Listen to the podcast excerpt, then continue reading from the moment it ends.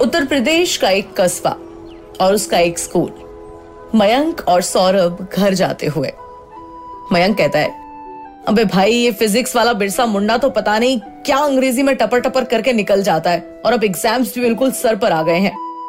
सौरभ कहता है, अरे यार, तू ना टेंशन मत लिया कर, अभी पूरे दस दिन बाकी हैं। मयंक कहता है, ओ भाई भाई, सिलेबस देखा है तूने फिजिक्स का? सौरभ वो तो मैं पेपर वाले दिन भी नहीं देखता।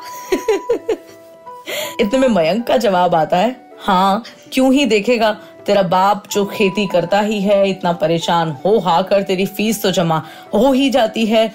शहाबजादे को पढ़ना लिखना तो दूर, आजकल तो एक नई बीमारी और लग गई है।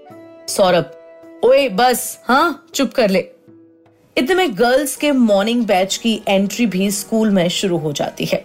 विद्या मंदिर स्कूल।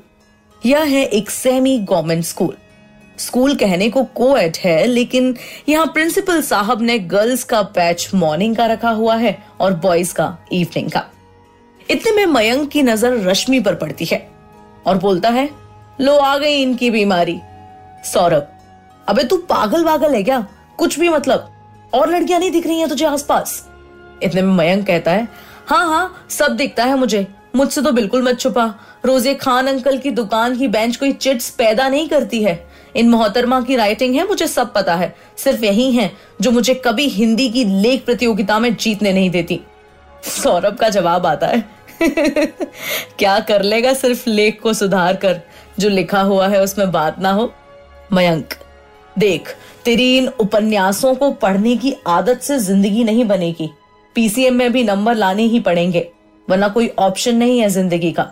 ये सब छोड़ और पढ़ने पे ध्यान दे ले। महज दस दिन बचे हैं बोर्ड्स के।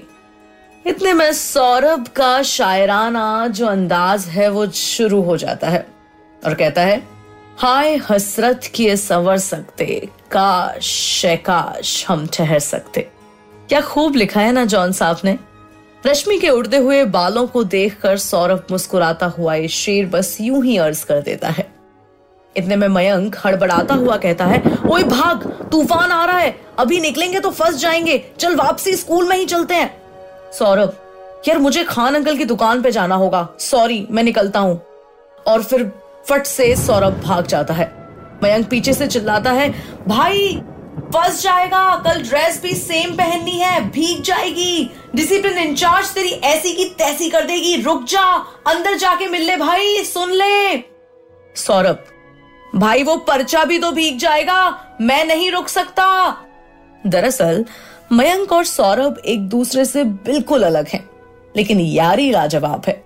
आपस में कितने भी लड़ते रहें लेकिन कोई तीसरा इन दोनों में से किसी एक को भी मजाल है जो कुछ कह जाए। लेकिन अब धीरे से इस दोस्ती में एक तीसरा भी आ गया है। नहीं नहीं वो फ़िल्म वाली कहानी नहीं है बस रश्मि की एंट्री इन दोनों की बातों में हो गई है। जी हाँ सौरभ भाई इन्हें पसंद तो करने लगे हैं, लेकिन कभी सामने से नहीं मिले हैं। जी हाँ निहारा जाता है, दूर से आँखों में तस्वीर ले ली जाती है, और उसी तस्वीर के सहारे हर शाम जब सब अपने बिस्तर पर चले जाते हैं तो एक प्रेम पत्र भी लिख लिया जाता है। पहले रश्मि का खत पढ़ा जाता है, और फिर उस खत का जवाब लिखा जाता है। आज शाम का जवाब क्या लिखेगा सौरभ? अगर इस तूफ़ान और बारिश के मौसम ने उस चिट्ठी को बर्बाद कर दिया तो? वो घबराता हुआ सा भागता हुआ खान अंकल की दुकान पहुँच जाता है। लेकिन, अरे, ये क्या? यहाँ तो ना आज खान अंकल हैं और ना वो बेंच। और सौरभ अपने आप को कोसता हुआ घर वापस चला जाता है। उसे लगता है कि आज अगर स्कूल के बाद बातों में ना लगता तो शायद तूफ़ान के डर से खान अंकल की दुकान बंद करने से पहले ही उसे उसकी चिट्ठी मिल जाती। दूसरे दिन, वो झटपट उठता है और जल्दी से स्कूल के लिए तैयार हो जाता है। आज ना कोई हँसी, ना ठिठोली, ना किसी से बात असेंबली भी नहीं गया। बस ये इंतज़ार करता रहता है कि कब स्कूल खत्म होगा। और पूरा दिन यूँ ही निकालने की कोशिश करता रहता है कि कब रश्मि मिलेगी, कब स्कूल शिफ्ट की टाइमिंग हो और कैसे भी करके सौरभ उससे मिल ले। और मिलकर एक बार कह दे कि मुझे तुम्हारी कल की चिट्ठी नहीं मिल पाई। आधा दिन गुजरता है। अरे लेकिन ये क्या? आज आधी छुट्टी क्यों हो रही है? अरे वो हमारे श्यामलाल साहब है ना जो बहुत बड़े समाज सेवक हैं वो भगवान को प्यारे हो गए हैं तो उसी के शोक में आज जल्दी छुट्टी करा दी गई है। क्या? क्या बोला तूने मयंक? श्यामलाल अंकल? हाँ लेकिन तू क्यों इतना परेशान हो रहा है? अरे अ, अरे वो तो वो तो क्या? श्यामलाल अंकल रश्मि के दादाजी थे और वो उनसे बहुत प्यार करती थी। अब आज तो तय था कि रश्मि नहीं आएगी। लेकिन फिर भी वो एक बार खान अंकल की दुकान की उस बेंच के नीचे देखता है। वो जानता है कि वहाँ कुछ नहीं होगा, पर फिर भी उसका दिल उस बेंच को एक बार हल्का सा खिसकाने को इशारा करता है। और आगे क्या होता है? इस पर मुझे एक कैसर खालिद का शेर याद आ गया। फूटने को थी उम्मीद की एक किरण। फूटने को थी उम्मीद की एक किरण। हो गई फिर उनकी मेहरबानी नहीं। जी बिल्कुल ठीक समझ रहे हैं आप। वहाँ एक चिट्ठी है, लेकिन क्या? खाली। चिट्ठी तो थी, लेकिन आज कुछ लिखा नहीं था। फैज अहमद, फैज का वो एक शेर है ना? एक उम्मीद से दिल बहलता रहा, एक तमन्ना सताती रही रात पर। सही तो था, जब खतों में सिर्फ़ आज दिन में क्या हुआ लिखा होता था तो बेचारी मातम को कैसे शब्दों में बयां करती? आज सौरभ की मोहब्बत थोड़ी और गहरी हो गई, और उसने आज ठाना कि मयंक को साथ लेकर आज श्यामलाल अंकल का घर ढूंढा जाएगा, और रश्मि से मुलाकात करी जाएगी। कस्बा था, इतना भी बड़ा नहीं था कि पूरा दिन निकल जाए। और श्यामलाल एक बड़े समाज सेवक थे। घर आधे घंटे में ही मिल गया। दोनों पहुँचे। सफ़ेद रंग के आशियाने के तले, सन्नाटे को चीरते हुए हर कोई उनके जीवन को एक दूसरे से कह रहा था। और सौरभ की आँखें रश्मि को ढूंढ रही थी कि बस एक बार देख ले और दिलासा देते उसे। इतने में उसकी नज़र झट से खिड़की के पार आँगन में पड़ी। रश्मि की आँखों में आँसू थे और हाथ में एक पेन और कॉपी। ये क्यों? तभी अचानक से मयंक और सौरभ के कानों को एक आवाज़ सुनाई थी। अरे भाई, आदमी तो अच्छा था, लेकिन अपनी पोती जो गूँगी है और बोल नहीं सकती, उससे बहुत प्यार करता था।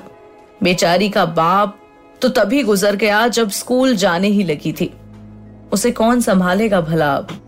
सौरभ जोरों से चीख दिया और बोला, बेचारी नहीं है वो। पूरा जहान उसकी खिदमत में लग जाएगा। मैं ब्याह करूँगा उससे। मयंक उसे शांत कराता है और इतने में मातम के बीच से अजीब शोर शराबा शुरू हो जाता है। रश्मि के रिश्तेदारों से सौरभ की खूब पिटाई होती है और उन्हें घर से निकाल दिया जाता है। मोहब्बत अब और गहरी हो गई थी। और जाने अनजाने में रश्मि के पास सौरभ का बेहतरीन प्रपोजल भी पहुँच गया था कि जीवन की डोर भी उसे अब तुम्हारे साथ ही बांधनी है। घर वापसी हुई। मयंक अपने घर निकला और सौरभ वहीं बाहर एक चौपाल पर जाकर बैठ गया और बुदबुदाने लगा, हमारे बाद नहीं आएगा तुम्हें चाहत का ऐसा मज़ा फराज तुम लोगों से कहते फिरोगे मुझे चाहो उसकी तरह। थका हारा सा सौरभ कुछ वक्त वहीं चौपाल पर बिताकर घर चला जाता है। यूँ ही इंतज़ार में दस दिन बीत जाते हैं। बोर्ड्स शुरू हो जाते हैं और खत्म भी। खत लेने देने के सिलसिले भी खत्म हो जाते हैं। लेकिन खत लिखना बंद नहीं होता। आज भी हर शाम सिर्फ़ रश्मि को लिखा जाता है। कभी उसकी जुल्फों का विषय होता है तो कभी उसकी सादगी का।